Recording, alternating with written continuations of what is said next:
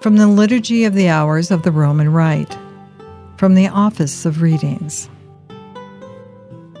From a sermon by St. Bernardine of Siena, priest. The faithful foster father and guardian. There is a general rule concerning all special graces granted to any human being.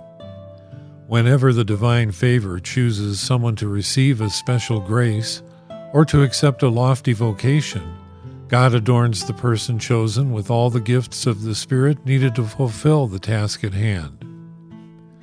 This general rule is especially verified in the case of Saint Joseph, the foster father of our Lord and the husband of the Queen of our world, enthroned above the angels.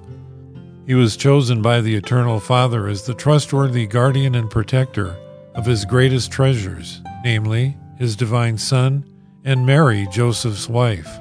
He carried out this vocation with complete fidelity until the last God called him, saying, Good and faithful servant, enter into the joy of your Lord. What then is St. Joseph's position in the whole Church of Christ? Is he not a man chosen and set apart?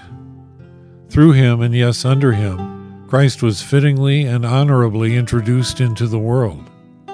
Holy Church in its entirety is indebted to the Virgin Mother because through her it was judged worthy to receive Christ.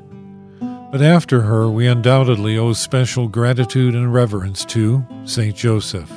In the Old Testament finds its fitting close.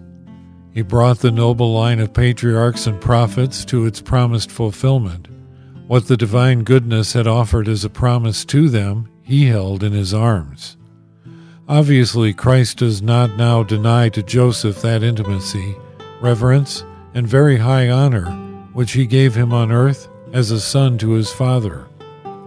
Rather, we must say that in heaven, Christ completes and perfects all that he gave at Nazareth. Now we can see how the last summoning words of the Lord appropriately apply to Saint Joseph enter into the joy of your Lord. In fact, although the joy of eternal happiness enters into the soul of a man, the Lord preferred to say to Joseph, Enter into joy. His intention was that the words should have a hidden spiritual meaning for us. They convey not only that this holy man possesses an inward joy, but also that it surrounds him and engulfs him like an infinite abyss.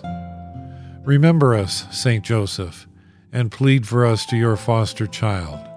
Ask your most holy bride, the Virgin Mary, to look kindly upon us, since she is the mother of him who, with the Father and the Holy Spirit, lives and reigns eternally. Amen.